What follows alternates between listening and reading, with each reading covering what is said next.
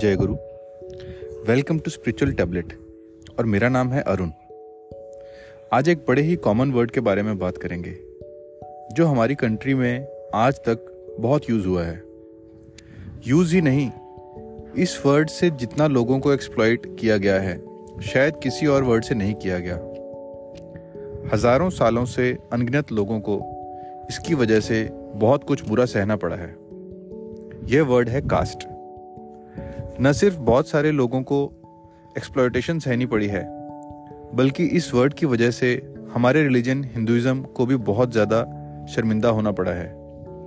Most of the times जब कोई Hinduism के इस गंदे पार्ट पर उंगली उठाता है तो हमारे पास इसका कोई जवाब नहीं होता। इनफैक्ट हम खुद भी इसको लेकर बहुत शर्मिंदा होते हैं कि कैसे किसी पर्सन को हम उसके बर्थ के बेसिस के ऊपर डिफाइन कर सकते हैं। हमें यह लगता है कि यह हमारे रिलीजन का पार्ट है, पर क्या हमने कभी इसको डीपली समझने की कोशिश करी है कि यह क्या है और इसकी रूट्स हमारे स्क्रिप्चर्स में कहाँ हैं? अगर हमारा रिलीजन इतना महान है तो उसके अंदर इतनी घटिया बात कहाँ से आ गई? आइए आज इसको समझते हैं। अगर हम अपनी बॉडी को देखेंगे तो जानेंगे कि हमारा सिर, स्किन, हाथ और पैर मिलजुल कर बॉडी को प्रोटेक्ट करते हैं और उसकी देखभाल भी करते हैं। हमारे पैर पूरी बॉडी को सपोर्ट करते हैं और उसकी मूवमेंट में हेल्प करते हैं। हमारी स्किन और सेंसेस आउटर वर्ल्ड के साथ कम्युनिकेट करती हैं और तरह तरह की ट्रांजिशंस करती हैं। हमारे हाथ बॉडी को उसकी ज़रूरतें पूरे करने में हेल्प करते हैं और किसी फाइट में अटैक या डिफेंस भी करते हैं। और इसी तरह हमारा हेड पूरी बॉडी को गवर्न और कंट्रोल करता है। उसके पास सोचने, समझने और डिसीज़न लेने की कैपेबिलिटी है। इसी तरह हर सोसाइटी में चार कैटेगरीज के लोग होते हैं, जो उसमें अलग अलग तरह से काम करते हैं। इसको एक नेचुरल क्लासिफिकेशन के रूप में भी देखा जा सकता है। एज पर जो आदमी जो काम कर रहा है, उसके अकॉर्डिंग एज पर वेदास ये फोर कास्ट पुरुष की बॉडी से इस तरह निकली। मुँह से ब्राह्मण, आम से रजन्य या क्षत्रिय थाइस से वैश्य और पैरों से शुद्र। इसको ही बाद में मनु ने एक्सप्लेन किया। जब भी कास्ट सिस्टम की बात होती है तो मनु की यह हाफ़ कुक्ड एक्सप्लेनेशन देकर बात खत्म कर दी जाती है। लेकिन एक्चुअली में हमारे ऋषियों की माने तो किसी भी सोसाइटी में यह डिवीज़न ऑटोमेटिकली प्रेजेंट होता है। और उसकी ग्रोथ के लिए इंपॉर्टेंट भी है।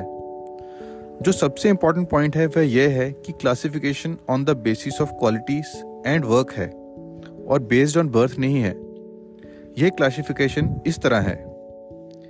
इंटेलेक्चुअल और स्पिरिचुअल पर्सन ब्राह्मण्स हैं सोल्जर्स एंड रूलर्स क्षत्रिय हैं बिजनेसमैन वैश्य हैं, और लेबरर्स शूद्र।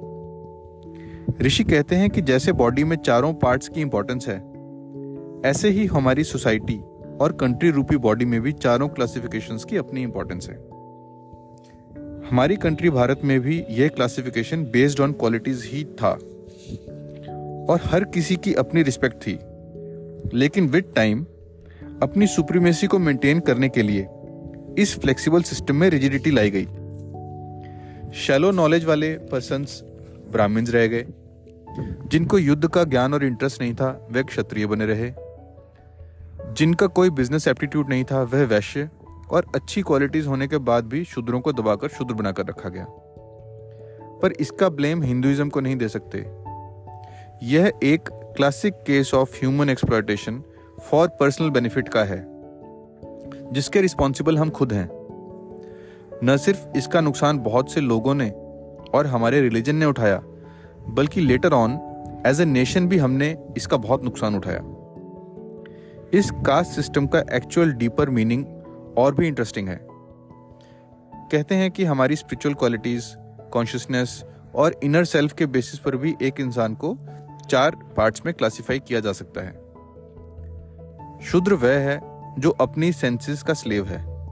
उसको कायास्था भी कहा गया है।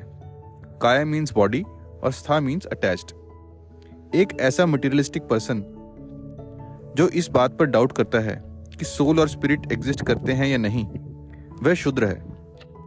वैश्य वह है जो ज्ञान के सहारे से अपनी अज्ञानता को दूर कर रहा है। जो भी अपनी लाइफ में राइट और रॉन्ग को अंडरस्टैंड करने की कोशिश करता है, वह वैश्य है। क्षत्रिय वह है जो सोल को अंडरस्टैंड करने के लिए मेडिटेशन रूपी युद्ध लड़ रहा है। और ब्राह्मण वह है जिसने स्पिरिट रूपी नॉलेज को एक्वायर कर लिया है। हमारे स्क्रिप्चर्स में इन चारों कास्ट या स्टेट्स की स्पिरिचुअल ड्यूटीज़ को भी एक्सप्लेन किया गया है। जैसा कि आपने देखा कि एज पर स्क्रिप्चर्स यह डिवीज़न बेस्ड ऑन बर्थ नहीं है, बल्कि based on the work we do और हमारी इनर क्वालिटीज भी है। स्पिरिचुअली हम सब शुद्र हैं और हमें कंसिस्टेंट एफर्ट करके इन चार स्टेजेस में मूव करके ब्राह्मण बनना है। यही हमारी लाइफ का अल्टीमेट एम है। हो सकता है कि इसको रियलाइज़ करने में और अचीव करने में हमें कई जन्म लग जाएँ, लेकिन मुझे लगता है कि इस जन्म में कम से कम हम क्षत्रिय तो बन ही सकते हैं। आई होप आपको यह पॉडकास्ट अच्छा लगा होगा।